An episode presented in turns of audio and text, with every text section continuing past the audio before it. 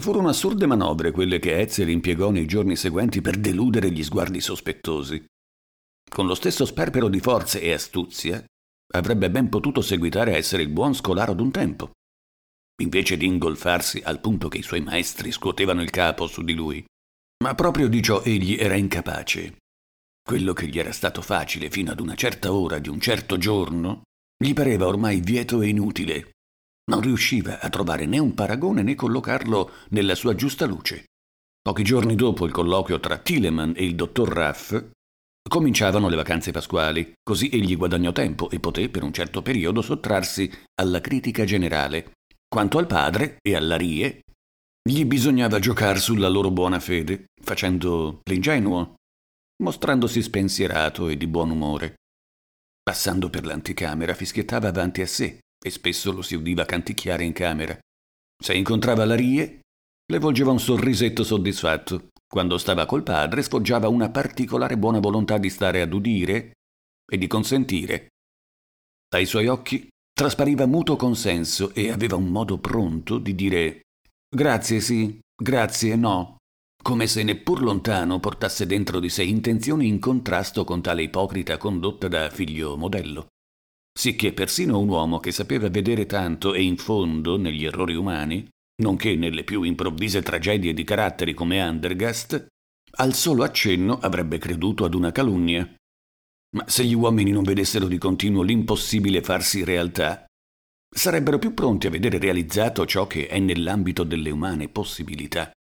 E allora la vita sarebbe una cosa assai più semplice, per ora tutto non era che in embrione e il ragazzo stesso n'era appena consapevole. Ciò che or ora ho tracciato di ipocrisia era il frutto della decisione di venirne a capo da solo, di far luce nelle tenebre col proprio intelletto e di non rendersi colpevole di alcuna incertezza sentimentale o esaltazione.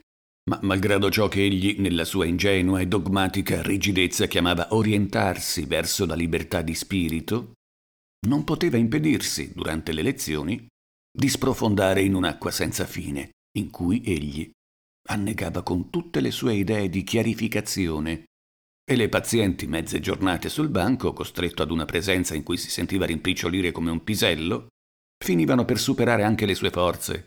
Sì, un pisello gli avrebbe concesso maggior spazio che non quelle aule di scuola, accanto a quella gente, con quell'enorme dovere che gli maturava in petto. Così avveniva che per via seguisse con spirito pedante l'orlo del marciapiede senza distogliersi dall'esigua linea. Voleva soffocare in sé il pensare, perché il pensare, per ora, a nulla condurrebbe. E contava gli alberi del viale. Numero pari significava attendere. Dispari, non perder tempo. Attendere? Che cosa? Non perder tempo? In che senso? Che si doveva fare? Donde cominciare? Come proseguire? Che cosa? Che cosa era bene fare? Chi poteva dirglielo? Da chi prendere consiglio? Con chi?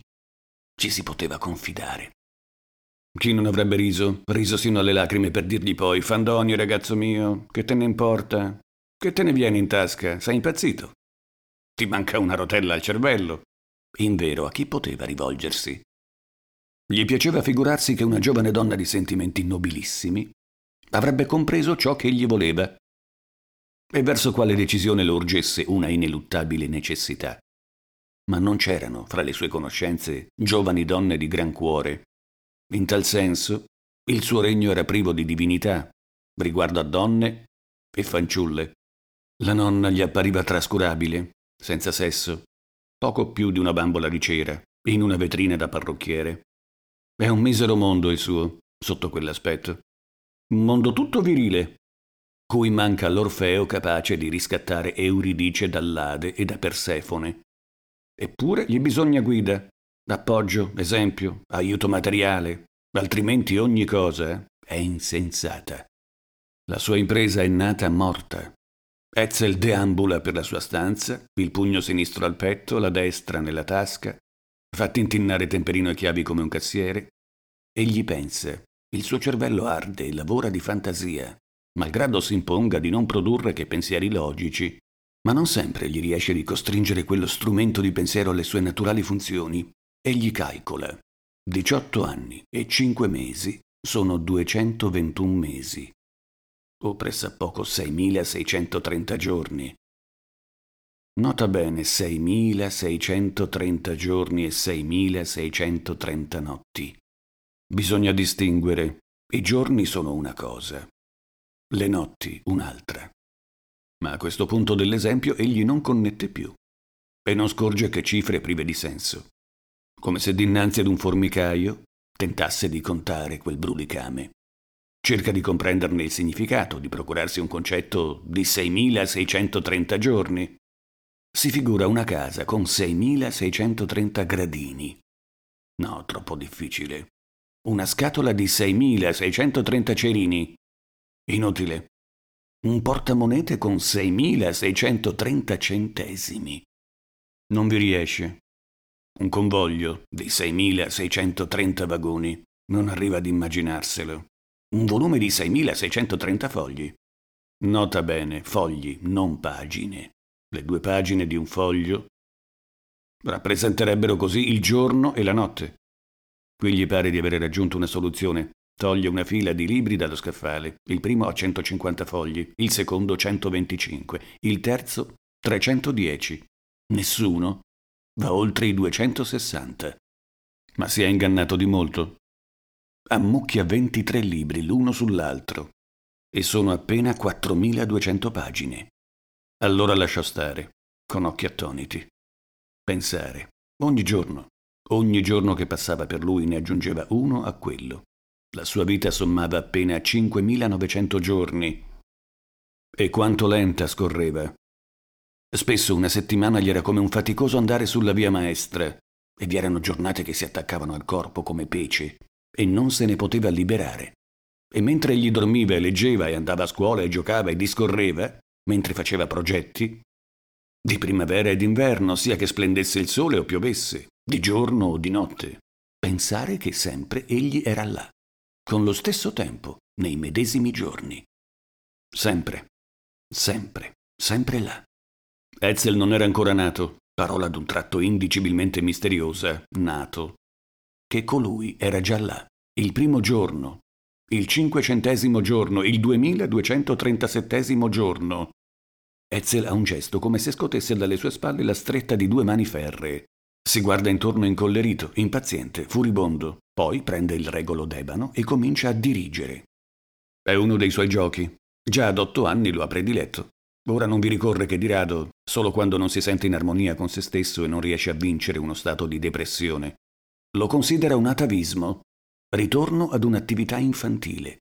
E dopo si sente sempre abbattuto, come in preda a pesanti fiumi di ubriachezza. Il dirigere consiste nell'urlare a piena gola una sinfonia di sua composizione riunita, cioè con le reminiscenze di ogni sorta di melodie, e imita gli strumenti a fiato, i timpani, i piatti, i contrabbassi, agitando con fuoco ed entusiasmo il regolo, come la bacchetta del maestro. Egli è l'orchestra, è la musica, è il direttore e la rumorosa foga cui gridando e cantando si abbandona finiscono per far accorrere la rie, la quale, contrariata, senza alcuna comprensione per quelle fanciullaggini, cerca di calmarlo, rammentandogli che, da un momento all'altro, il padre sarà di ritorno. Coperto di sudore, la testa in fiamme, il regolo tuttora alzato, egli la fissa come se non la conoscesse. Poi dice seccato e vergognoso: Chiudi la porta, Rie. L'odor di cipolla mi fa venire la nausea. Il giorno dopo, verso le quattro, era un mercoledì, apparve inatteso dai Tileman. Si fece condurre in camera di Roberto, il quale non l'aveva neppure inteso aprire la porta, e stupito se lo trovò dinanzi. Per fortuna Roberto stava facendo i compiti. In quel momento lo si lasciava solo nella stanza. Un camerone irregolare e scomodo, le cui due finestre prendevano tanta poca luce dall'angusto cortile, che già nel pomeriggio abbisognavano di lume. Passò qualche minuto prima che Tilleman si riavesse dal suo stupore. Etzel non era mai stato da lui. Quindi si profilava una situazione nuova, a parte il fatto che negli ultimi tempi egli aveva ben ragione di essere indispettito verso Etzel. Inoltre quel giorno spirava aria di burrasca in casa sua. Roberto stesso non ne sapeva bene il perché. A tavola i genitori avevano serbato silenzio glaciale, che nessuno dei tre fratelli aveva osato interrompere. Finito l'ultimo boccone, il signor Tilleman si era alzato ed era uscito. La madre era andata in camera sua senza degnare i figli di un'occhiata.